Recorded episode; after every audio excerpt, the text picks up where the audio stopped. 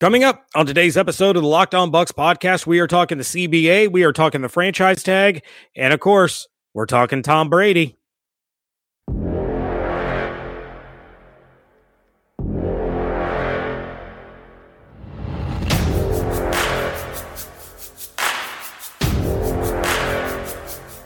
You are Locked On Buccaneers, your daily Tampa Bay Buccaneers podcast, part of the Locked On Podcast Network, your team every day.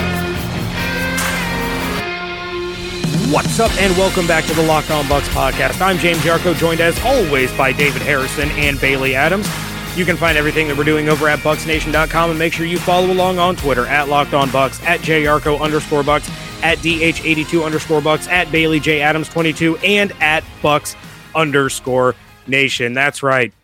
The week of the new league year, there's a lot to cover, and we had to call in a triple tag team to do this. Bailey will be joining us for the next couple of episodes here as we try to dissect everything going on with legal tampering, the free agent frenzy, and of course, where in the world Tom Brady is going to go. But before we get to all of that, we got to talk a little bit of news regarding the NFL as a whole, because on Sunday it was announced that the new CBA passed with 51.5% of the votes, a 60-vote margin, 1,019 to 959 in favor of the new CBA. So, guys, we have labor peace for the next 11 years. David, you wrote it up for BucksNation.com.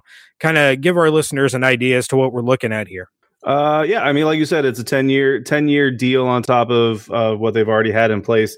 And so what it means for the next league year, they're going to operate. So that's really the biggest thing for the Buccaneers. And then I guess for the Cowboys, that's also what I'm seeing on social media is, you know, the biggest question going into this whole thing, we know it from a Buccaneers standpoint, has been, are the Tampa Bay Buccaneers going to be able to use one tag or two? Because in the previous CBA, if this is the quote unquote last year of their agreement, then they can use both. They can use a franchise tag, either exclusive or non-exclusive, and then they can also use a transition tag. And the overall thought was that Shaq Barrett would receive the franchise tag while Jameis Winston received the transition tag. But because they have a new deal in place now, because it's in place obviously before the beginning of the new league year, every team only has one tag they can use. They can use a franchise tag or a transition tag. The thought now is that the Buccaneers will franchise tag Shaquil Barrett, most likely a non-exclusive franchise tag, which will allow Shaquil Barrett, his agents, to go out and seek, you know, offers from other teams if they so choose, or Shaquil Barrett can just sign the franchise tag. I think he's got till June 4th. I want to say off the top of my head to sign his franchise tag if that is indeed how the Buccaneers go. But then at the same time, the Buccaneers also have all that time to negotiate an extension, a long-term deal with him as well, if they so choose. I'm not really sure what they're going to do with that. And then expanded playoffs. So you're going to have that extra playoff team in the playoffs this NFL season. So in early 2021, you will see an extra playoff team in the field of play. The one seed from each conference will get the bye. Everybody else will play wild card weekend.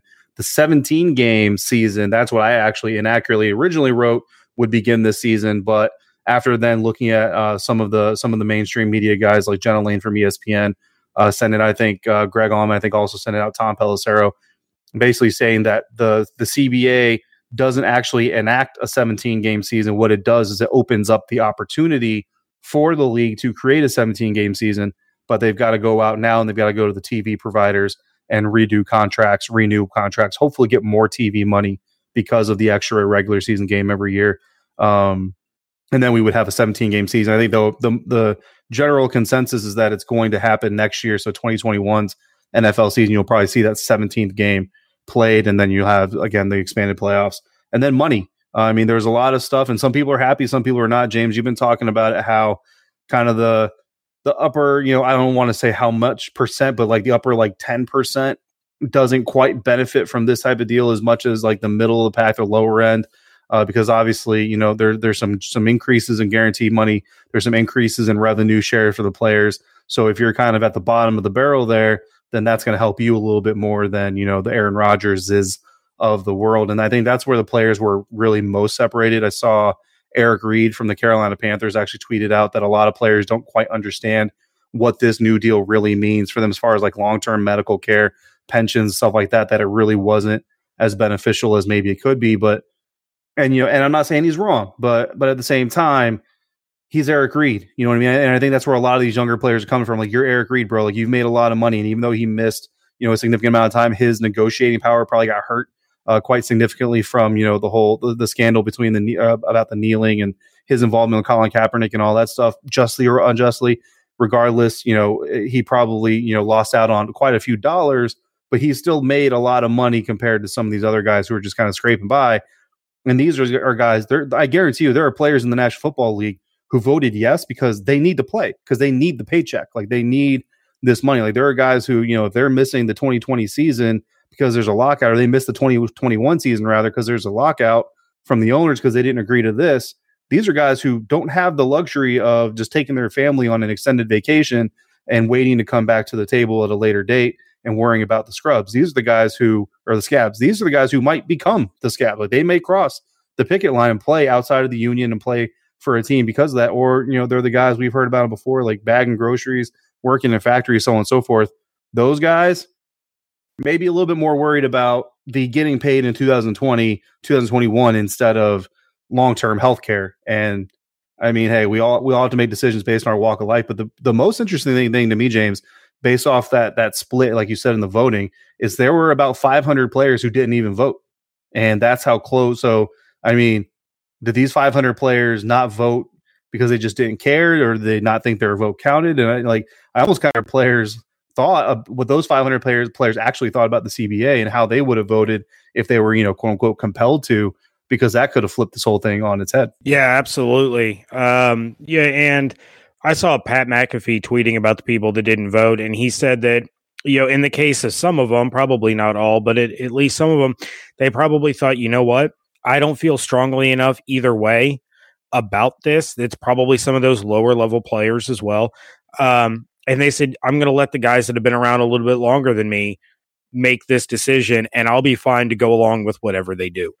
It certainly could have been the case. One of the other things that I saw some players complaining about was, I can't remember which player it was, and they had said, you all traded your future to be able to smoke some weed, because part of this CBA is there will no longer be suspensions for positive marijuana tests. It's still going to be punishment based on state to state, as it is, you know, with the actual laws. But Bailey, let's bring you in here, buddy, because we've been talking for a little while and you have not said anything. So welcome to the show. What's your biggest takeaway from the CBA as far as the kind of the good and the bad, as far as the way you view it? I mean, honestly, there's not too much that I'm too in the details about, but the two things that you brought up were the two things that really stuck out to me.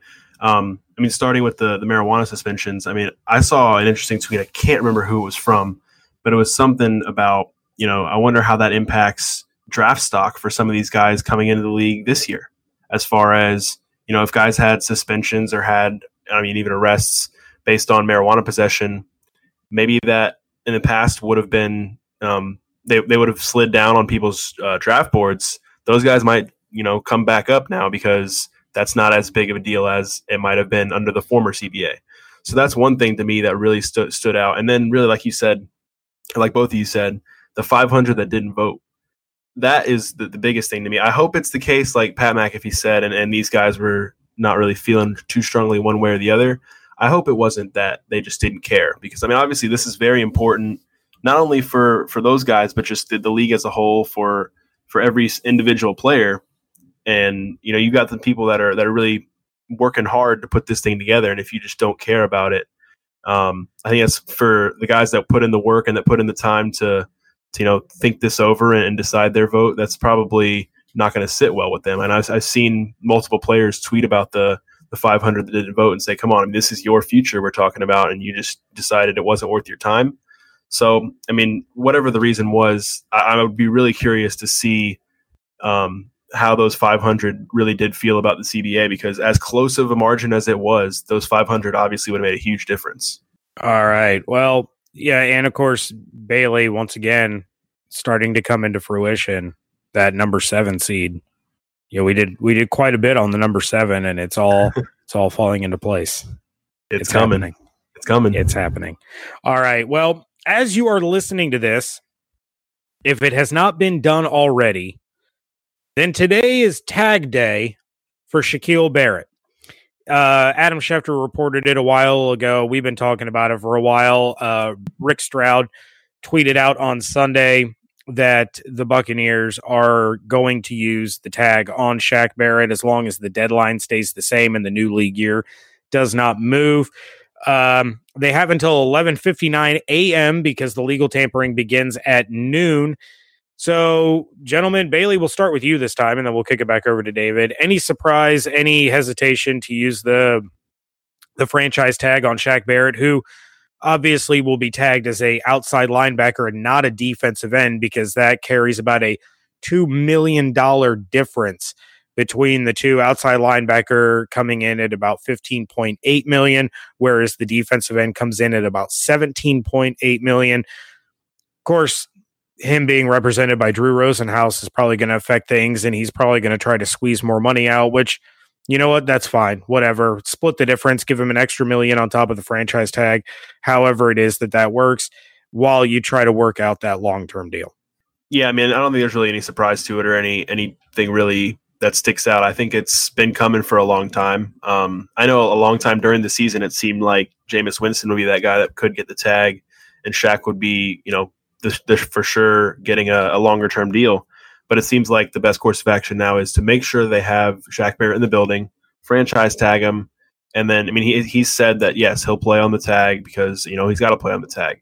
And, you know, he even talked about on NFL Network the other day, he wants the long-term security, but even he acknowledged that the money that he would get on the franchise tag is still, you know, a pretty hefty price tag that would help his family's financial security for quite some time. So, yeah, I mean, nothing really sticks out. It seems like it's coming. You know, I kind of wonder at the time of recording as of like if all of us know it's coming, and it seems like that's been the plan all along, why they haven't really done it yet. I don't know if they're still negotiating as far as, you know, what they want to do, if they're getting Shaq's input and they're going to use all the time they need up to that 11:59 deadline or what. But, yeah, I mean, I think, you know, we'll see that by the time you guys listen to this, he will either have gotten the tag or will be getting it within hours or minutes, I'm sure. I think the big question really with the franchise tag isn't so much whether or not it's going to happen or when it happens or if it happens. I think it's more what happens afterwards. You know what I mean? Like from the sounds of it, I mean, Shaquil, you know, Shaq is a pretty upfront person. Like, you know, he doesn't really pull or hold a lot back. And from all the times going back to like the Pro Bowl and everything else that he's talked about his contract situation, he's never really discussed, you know, like my agent's been talking to the team and Jason's been talking to my agents. And it really seems like it's basically just a foregone conclusion that they're going to use the franchise tag on it. And if they're not even trying to, and I'm not saying they're not, I'm just saying it just kind of feels to me like they're really not even trying to extend him. They're like, hey dude, we're going to tag you. That's pretty much going to be it. And they may not have even told him. It's just kind of the feeling that it means that he's going to play on the tag. You know, like, I wonder, are they going to try to extend him, you know, up until that June deadline, whatever day it is, or is it just the intent of the Buccaneers to have Shaq play under the tag for 2020 to see if it is a one-year wonder type thing, or if he can repeat, you know, not maybe, you know, 19 sacks or, but if he can get to 14, 15, you know what I mean? Then, okay, now we have a better idea of what we're looking at. But then I also wonder too, because you know, it's again, it's a tricky game to play because the franchise tag one year might look like $16 million, but then you franchise tag them again.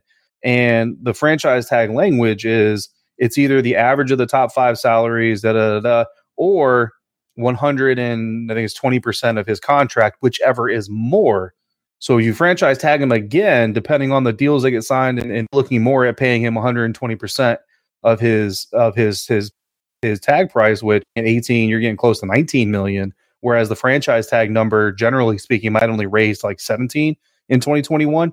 Now you're talking about paying him about $19 million because of that greater than value, and his agent's going to know it. He has a very competent agency behind him, so they're going to know like, hey, you know, we want 19 million a year, or we're going to force you to let us, you know, seek out free agency. And now he's on the open market because you as a team played this game where you're only going to tag him and make him play, you know. So it's just a very interesting situation, feeling that if the Buccaneers get through free agency, you know, the bulk of free agency, maybe even the draft, and they've got, I don't know, $20 million sitting in the bank, then maybe they just go ahead and execute an extension for him, or maybe they go through and execute an extension for Chris Godwin.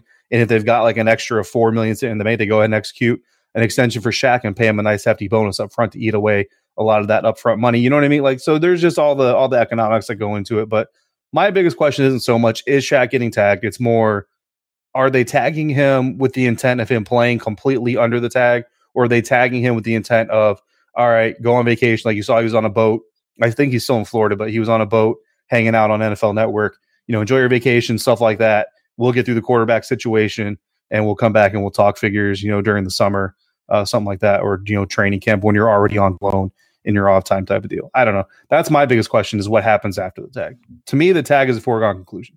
So if you're listening to this and Jameis Winston got the tag and Shaq is now a free agent, feel free to at me on Twitter and ask me about that foregone conclusion. Well, that's what I've been, go ahead, Jay. Bailey. That's what I'm super curious about. I know, like we said, it's a foregone conclusion almost, it seems like, but what does happen after? And I've been really curious, because I know we've had this discussion in the Bucks Nation group chat, and I know Evan for a long time has been, you know, of the opinion that they need to just lock him up now. But I've kind of wondered, you know, do they let him play on the tag and then, you know, kind of see how things go? And I know that, I don't think that the Bucks have really done business like this over the years. I can't really think of an example, but maybe it's something where during the season they kind of just, you know, he comes back, he's still the same Shaq from 2019. They're like, all right, let's get a deal done. I don't know that they do that too often, or if they've even really done that at all, as far as getting an extension done during the season. But because, I mean, there's so much going on, but I kind of wonder if that's a possibility that's on the table, because after they do franchise tag him, like you said, David, that's when I think it gets really interesting. You know, even with the money, if they have money left over, Chris Godwin needs an extension. You know, there's a lot in play. You know, beyond just, you know, do we tag him, or when are we going to tag him? Yeah, absolutely. And this gives them that exclusive negotiating window that they know that no matter what, he's a Buccaneer for 2020, but I'm sure the intent is let's franchise tag him. Don't let him hit the market, or we may not get him back. And then that gives us that extra time, David, like you said, until June to get that long-term deal worked out. Or if you don't get it worked out till then, you know, both sides have both shown that they want to get a deal done. It's just a matter of actually getting it done. It could spill over into training camp or the preseason or whatever the case may be, that maybe for this extension, he plays the first year with that franchise tag money, but then the years after that, they have something else worked out, whatever the case may be. But yeah, Shaq Barrett, you know, from the jump, Bruce Arians said wasn't going anywhere, and yeah, he's not going anywhere, at least for 2020. All right, gentlemen, it's time to talk Tom Brady. Are we ready to talk Tom Brady? We're talking goat. We're talking goat. I'm always ready to talk Tom Brady. We need to find some sort of sound clip from the movie Shrek when. Oh no, that's a donkey. Never mind. That's definitely. I was like, I don't know where you're going with this. Yeah, I was not sure where that was headed. Yeah, never mind. Ignore me. All right. On Sunday, according to Chris Simms of NBC Sports and Pro Football Talk, he has reached out to multiple teams, multiple sources to try to get some information regarding the Tom Brady situation. According to Chris Simms, the San Francisco 49ers are out on Tom Brady. That has since been confirmed by Albert Breer. They're going to stick with Jimmy Garoppolo. The rumor was that the desire to get Tom Brady in San Francisco came more from the players, not the team or the management there. So Chris Simms continued to do some digging, and he had this to say, quote, "I think it is down to this. From everything I've heard, it's down to the Tampa Bay Buccaneers and the New England Patriots. I don't think the Patriots are going to be willing to give Brady $30 million a year. As we know, Bill Belichick drives a hard bargain. He treats it like a business, no matter who it is, even if it's the GOAT. So between Tampa Bay, who I would bet would be willing to spend bigger money on Tom Brady and maybe give him $30 million per year, as opposed to New England, who is probably going to offer him something in the $20 million range, because we can't forget that Brady is going to cost them $13 million against the cap, no matter whether he's on the team or not. So that's why they want to find a manageable number. So as I understand it right now, it's Tampa Bay or New England for Tom Brady. So we heard all the rumors about all the teams that could potentially get involved in the Tom Brady sweepstakes. We heard the Tennessee Titans. They've agreed to an extension with Ryan Tannehill. We had heard the San Francisco 49ers. They're sticking with their young guy, Jimmy Garoppolo, to ride this out for the next 5, 6, 7 years. We've heard about the Chargers. We've heard about the Raiders. No reports yet that they are out on Brady, but from everything that Chris Simms has heard, it's a two-team race now. So the speculation, according to NFL Network, is that the Patriots are trying to get a deal done with Tom Brady before legal tampering begins on Monday at noon. They believe that if Tom Brady is able to start speaking with other NFL teams, he will not return to the Patriots. The other thing to keep in mind, as Chris Simms said, is that Tom Brady will count $13 million against the Patriots cap in 2020 if he signs with another team. But if Tom Brady returns to the Patriots, that cap hit can be spread out over the next 2 years. But that means the Patriots are going to try to get him to take yet another team-friendly deal, as he has done so many times throughout his career, to try to keep that cap number down. If the Bucks offer him $30 million and the Patriots match it, that means their cap hit for 2020 at the quarterback position is going to be north of $36 million, and that's not how the Patriots historically have done business.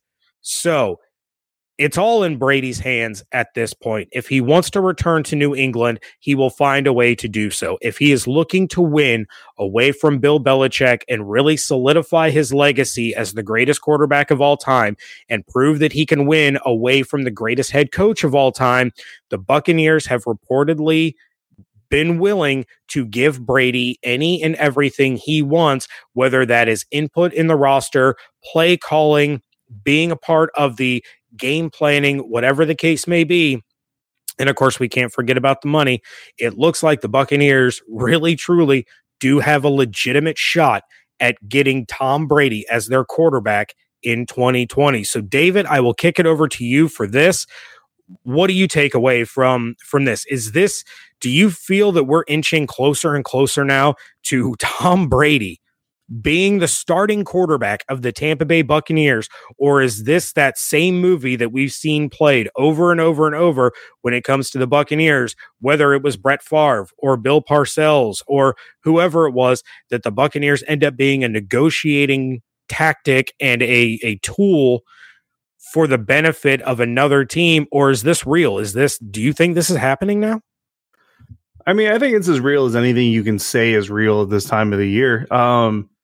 You know, what it really boils, I think the difference between this situation and like what happened with Brett Favre and what happened with Parcells is that with this situation, you have a player that if all this is true, if it's either the Pats or the Bucks, then you have a player who's essentially either deciding, am I leaving or am I staying? That's really it. Am I leaving or am I staying? And for what motivations? With the other situations, it was like, okay, I'm leaving. I'm going somewhere new. Where do I want to go that's new?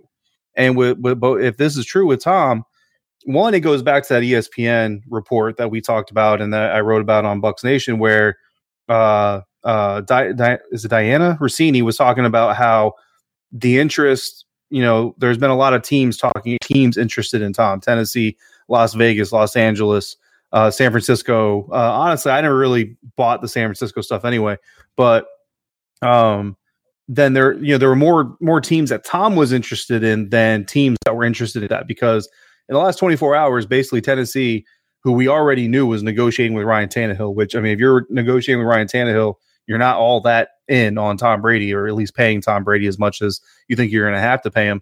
And then San Francisco, I don't know. I mean, that's a whole other, you know, bucket of issues, honestly. I mean, quarterbacks can be kind of fickle people.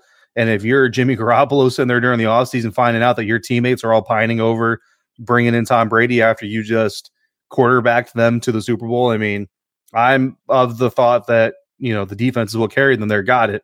But you were the quarterback, the guy under the center and during that Super Bowl run, and now you're finding out your teammates are wanting somebody else. Like, hey, thanks, John Lynch, for not pursuing it, but guys in the locker room, what's up? You know what I mean? That's kind of a weird situation. But if it comes down to the Pats and the Bucs, I really honestly think all of this helps the Buccaneers. And I think that it leads Tom to the Buccaneers more because, and we talked about this many times on the show before, James, we'll have to remember where Tom Brady comes from, right? He comes from a collegiate program, and all jokes aside, he was not really like he was supposed to go there and kind of like be the guy. Like he thought his time in Ann Arbor was going to go differently than it did. And, you know, I mean, he still threw, you know, 2,000 plus yards and, you know, double digit touchdowns and very little. I think he threw for 10 interceptions 1 year. Had a very, you know, relatively speaking, successful collegiate career, but it didn't necessarily go the way, like it was never Tom Brady's team there in Michigan from my recollection anyway, which, you know, take it as a grain of salt. But then he goes into the combine. He's not a physical specimen. You know what I mean? You still have the picture of him from the combine that everybody puts up and jokes about, you know, when they talk about him being the GOAT. 6-round draft pick. You always go back to that NFL Films piece where he's crying on the camera, talking about sitting there, wondering if he was even going to make it to the NFL. And then he goes to New England and he's the bench guy behind Drew Bledsoe. He's not even supposed to be the guy there. Nobody really has any faith in him. Nobody really knows who this kid is. Drew goes out. The world's collapsing around the Patriots as they know it. And then suddenly, you know, I mean, really it was defense early on. But anyway, you have this baby-faced kid who's holding up a Lombardi trophy and it's a miracle. And, you know, you tie in the New England Patriots winning the Super Bowl the same season that 9/11 happens in. I mean, I remember I was in the barracks in Germany watching that Super Bowl with a buddy of mine, a squad leader in my platoon, who's a diehard Patriots fan to this day. And it was like, I mean, honestly, I've never been happier for a team that I was not rooting for to win the Super Bowl than that year, seeing the Patriots pull it off. So you think about where he's come from. He's always been the guy that when you think I can't do it, I'm going to show you I can go do it. And if it's true that all these teams that are quote unquote interested in him really aren't interested in him. Tennessee would rather have Ryan Tannehill over you.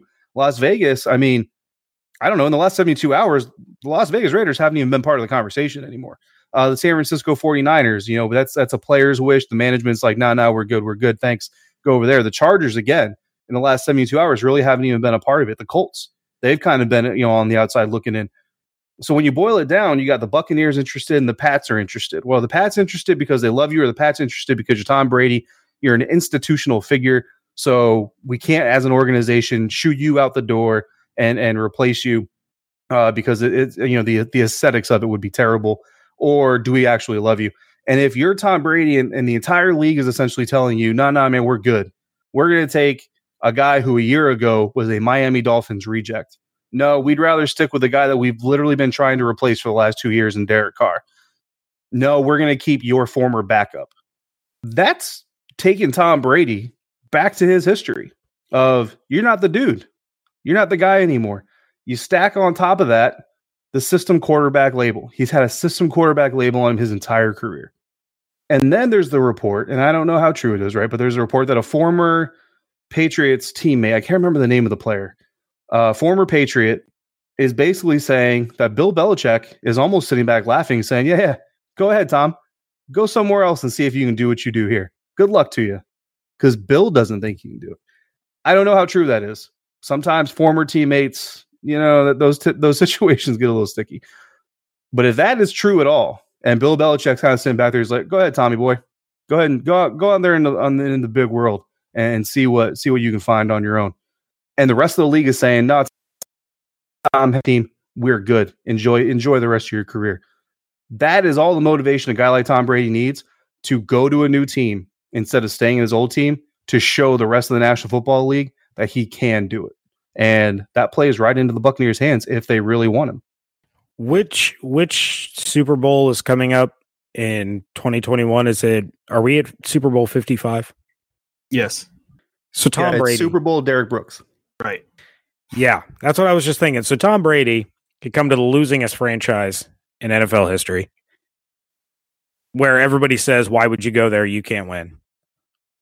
He can take them to a Super Bowl in their home stadium and win the Super Bowl that is numbered after the greatest player in that franchise's history. This is getting a little too real for me.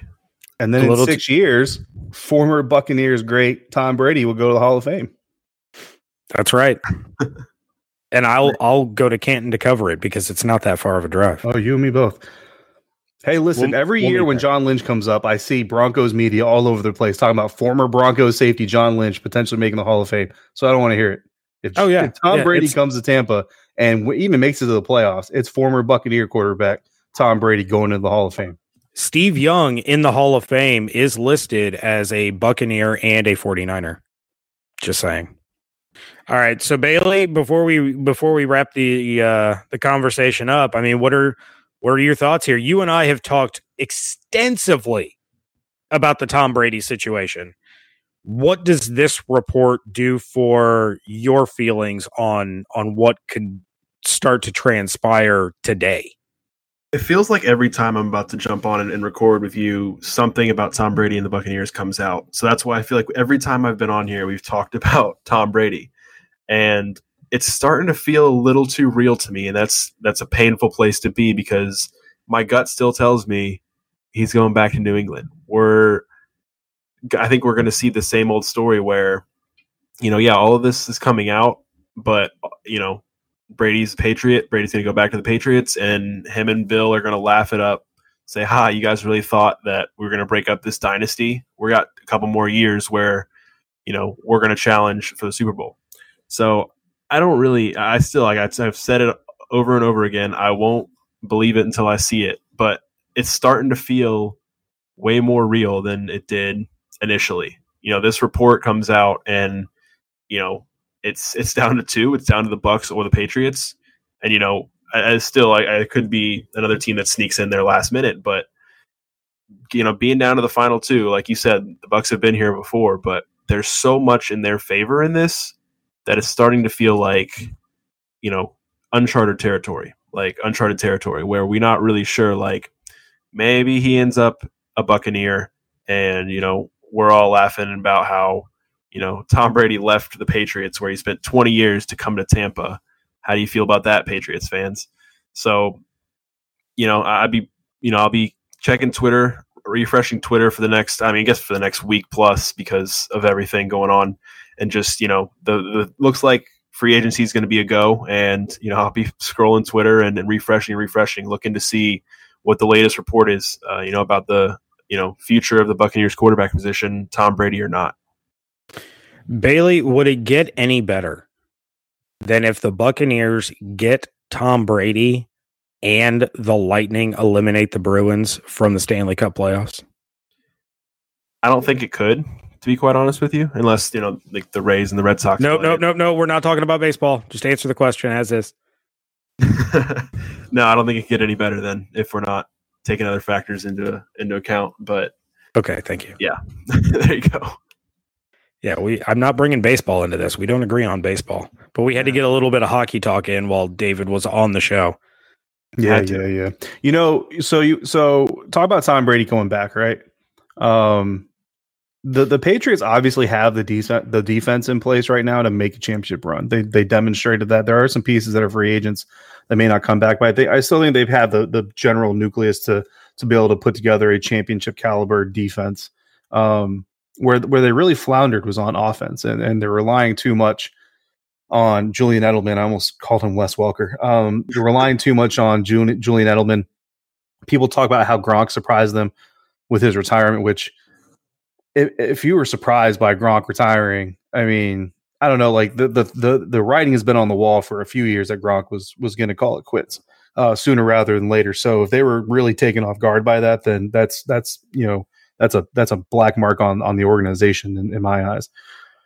The only thing that really concerns me about this, right, is if Tom is willing to give, I don't think Tom Brady's going to re-sign with the Patriots before free agency, before the legal tampering at least starts, because I don't know. I kind of feel like if you were going to do that, if he was going to re-sign with the team basically as is, right, because that's what it would take. Because right now, the only thing they can promise him is we will go talk to this person. We will go talk to that person. They can't bring anything more to the table than the Patriots already have at this juncture. So if you're already if he's going to sign with the team as it is right now, then I don't see what the point is in delaying, unless, like Bailey said, they plan on getting up on the podium saying, we watched you guys all off season. It's never going to happen. And then we all have that in our face. And it's like, every media entity that's been talking about Tom Brady is just going to get drugged through the coals on Twitter, which is going to be awesome. So I feel like there's a universe here, or a parallel line here somewhere, where Tom says, look, Bill, go show me that we're going to put an offense on the field that can support what I can do still at 43, pairs nicely with the defense that we have still in place. And we'll talk about me coming back. And so now when legal tampering starts, you don't have the Buccaneers talking to Tom yet. Jameis is talking to other people already, if whatever suitors are out there for him. And the New England Patriots, they've got $40+ million in cap space right now. That's another $6.5 million. There's a cornerback on the roster. I don't have the name in front of me anymore. They can move for another $2 million, which $2 million by itself is nothing, but you're talking clearing almost $10 million in cap with no dead space by just those two names. You take that close to $60 million close to $60 million now, and you go out and you talk to an Amari Cooper and get him to take a backloaded deal to be able to facilitate paying Tom and come into the team. You go out and you talk to Eric Ebron, who is not a Gronk by any means, but can Tom do some magic with a guy like Eric Ebron? I think he probably could. The only other option I could think is they call the Bucks and try to get a trade for Cam Brady in place, but I don't see the Buccaneer. Now you're working against yourself if you're the Bucs if you do that. But if the Patriots can take this money and stretch these dimes as far as they can, and bring in a guy like Amari Cooper, and bring in a guy like Eric Ebron, or even go trade for another young athletic tight end, pair him with Julian Edelman. They've already got N'Keal Harry, who they drafted last year, and then tell Tom, hey, look, dude, you come back round 1 or 2, we're going to take a wide receiver for you. We'll promise you that we'll dedicate that cap space, or that draft capital to you. And now you've got a revamped receiving core. You've got a tight end that's got some athleticism. You already know what they can do with many, many running backs on the roster. I mean, that really is the only thing that kind of tells me that the Patriots might be able to lure him back, is by putting those pieces in place. And if they do that, that's kind of what we're talking about, Jameis 101, James. And we've talked about it before on the show, even outside of that conversation, is now you run into the situation where now Jameis is out there talking to other people. He may not, once Tom's like, okay, New England did all the right things and went out and made offers to the right people, I'll come back.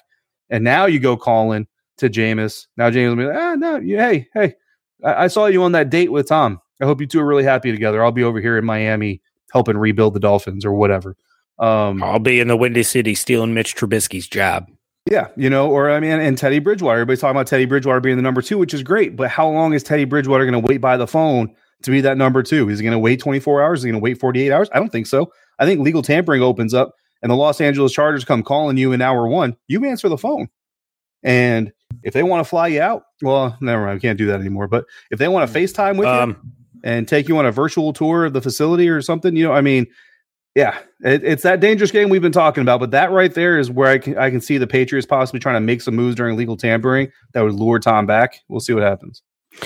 I wouldn't say that they can't fly anyone out. They have recommended that their staff stay home and everything, but pretty sure the Glazers could roll out a completely disinfected private jet and say, hey, Tom, we're going to fly you on our private jet down to Tampa.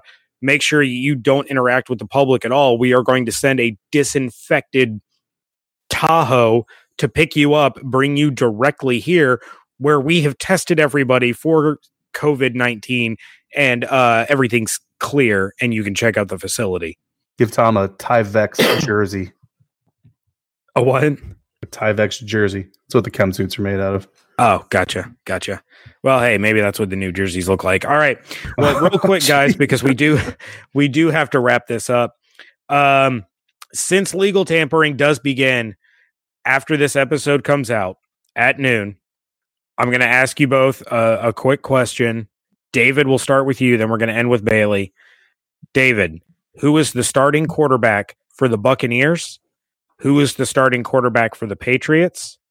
And who is the starting quarterback for the Chargers in 2020? The starting quarterback for the Buccaneers in 2020 is Teddy Bridgewater. The starting quarterback for the Patriots is Tom Brady, and the starting quarterback for the Chargers is Justin Herbert. Okay. Bailey? David, you did not take long enough for me to think about this thoroughly. I feel like you weren't supposed to. We both deserved some prep time for that question. Nope. I agree. I definitely agree. Absolutely not. Wow. All right. Here we go. Starting quarterback for the – let's start with the Chargers. It's going to be Teddy Bridgewater. For the New England Patriots, it's going to be Tom Brady. And for the Tampa Bay Buccaneers, it's going to be Jameis Winston.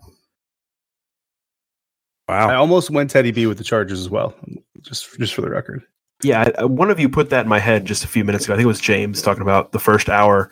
I don't know. I could see that. I could see that happening. All right. I'm going to say the starting quarterback for the Buccaneers is Tom Brady. I will be the one of the three of us to say that. Starting quarterback for the New England Patriots is going to be Teddy Bridgewater. Starting quarterback for the Los Angeles Chargers, David, I agree with you. It's Justin Herbert. Hey, so the way I see it, if Jameis Winston, Tom Brady, or Teddy Bridgewater ends up starting with the Bucks, Locked On Bucks was correct, isn't that what? That James is how that remember works. What he said, you remember? He's like, that's 100%. What you media guys like to do. You like to give multiple answers so you can say you're right. Hey, he's not wrong. He's not wrong. We do do that at times, but I think we do a pretty good job, James, of because we remember we've said this before. Like anything could happen in this quarterback situation, so I don't think we will come back and say like we told you. It was going to be Philip Rivers. Remember, back in January, we said Philip might come to Tampa. I don't think we will do that, but he's not. He's definitely not wrong that does happen out there. So I thought it was funny that we all picked different quarterbacks. It's like, hey, on Tuesday we can come back. Like, hey, we told you it was going to be that guy. Well, here's a question for you guys. I don't know. I'm a guest. Am I allowed to ask you guys questions? Absolutely. Yeah, you are the unofficial screened and pre-approved. Oh well. I screened it. It's approved. Go ahead. So here we are. We're sitting here recording on Sunday night. Legal tampering period starts at noon on Monday. And of course, we'll be back with another episode recording tomorrow night on Monday night. Do you think we'll have any sort of clarity by the time we record Monday night on the Bucks quarterback situation or any of those quarterback situations out there? Really? Yeah, I think we will. I think we'll have at least something new to update, whether it's a conversation that has happened, it is a mutual interest that is reported. We will have some semblance of quarterback news tomorrow. It could have nothing to do with the Buccaneers. The quarterback news that we get could be Philip Rivers and Indianapolis Colts agreed to a deal in principle pending a physical when allowed. But we will have some clarity on the overall NFL quarterback situation by time we record tomorrow. Yeah, I mean, listen, for what it's worth, I'm not Jason Licht, obviously, but if I, putting myself in that position as best I can, if at 11:59 and 59 seconds, I call Tom Brady and I say, hey, Tom, this is Jason Licht, let's do this. And he goes, hey, listen, guys, I'm going to give New England 24 hours to go out and get a couple key offensive players if they can, then I'm sorry, I'm coming back to New England. I'm going to say, cool, awesome, Tom, that makes a lot of sense. I appreciate your time. Hopefully we talk tomorrow. Click, do. Hey, Teddy, what's up? Jason Licht, Tampa Bay Buccaneers, how you doing? Because, again, this is a musical chair situation. You don't want to be the guy left without a chair. And I think Tom Brady knows the business enough to understand, like, if news breaks out, Buccaneers have moved on to Teddy Bridgewater, and Tom's like, yo, guys, what's up with this moving on business? Like, no, nothing, man. Hey, you're giving the Patriots 24 hours. We're giving us 24 hours to come up with an escape hatch. You let us know what you want to do. We'll be over here. And in the real world, hey, Teddy, check it out. Tom's calling us back in 24 hours. Here's the deal we're kind of looking at. If we can come to an agreement in the next 24 hours, you're our dude. What do you say? Let's talk. And if Teddy agrees, I mean, Tom may end up in a situation where it's like, hey, cool, New England, what's up? What's up, guys? Let's do this. And now he's standing on the sideline by himself and nobody will high five him. I'll high five him. Man, this is going to be fun. Yeah, it's gonna be fun no matter what happens. So it could end really in a really upsetting way. This could become a disaster very quickly. Spoiler alert: the only big name quarterback that actually moves locations is Philip Rivers. Why would you say that? Everybody else. Ryan Tannehill's in Tennessee. Brady's in New England. Winston's in Tampa. Teddy B decides one more year as a backup behind Breeze isn't that bad. No way. Philip Rivers goes to the Colts, and we're all sitting here going, well, I'm really glad we just spent our last 3 months doing this. Anyway, moving on to the draft. Thanks for listening. Insert Talladega Nights sound clip of "Don't you put that evil on me" here. Don't you put that evil on me, Ricky Bobby. Don't you put that on us. All right, guys. Well, that is going to do it for this episode. We will be back tomorrow to talk about whatever comes along in the legal tampering window that opens at noon today. Make sure you're checking out BucksNation.com. There is a legal tampering open thread and tracker that will be running starting at noon. And we will keep it as up to date as we possibly can regarding the Buccaneers and any former Buccaneers that may be out the door. We will try to keep that as updated as possible for all of you to follow along quickly all in one place. So please make sure you're checking out everything at BucksNation.com. Send us your voicemails to 813-444-5841 with all the news that will be coming down this week. We will do our absolute best to get to each and every one of them. If you're excited, if you're upset, if you have a question, anything, go ahead and give us a call. Follow along on Twitter at Locked On Bucks, at JRCO _Bucks, at DH82 _Bucks, at Bailey J Adams 22, and at Bucks _Nation. The new league year is almost upon us, and teams can legally start doing what they've been doing for the last 2 months, and insiders will report it, which is awesome. Hope you all have an absolutely outstanding Monday. Stay safe. Wash your hands. And we thank you all so much for joining us right here at Locked On Bucks.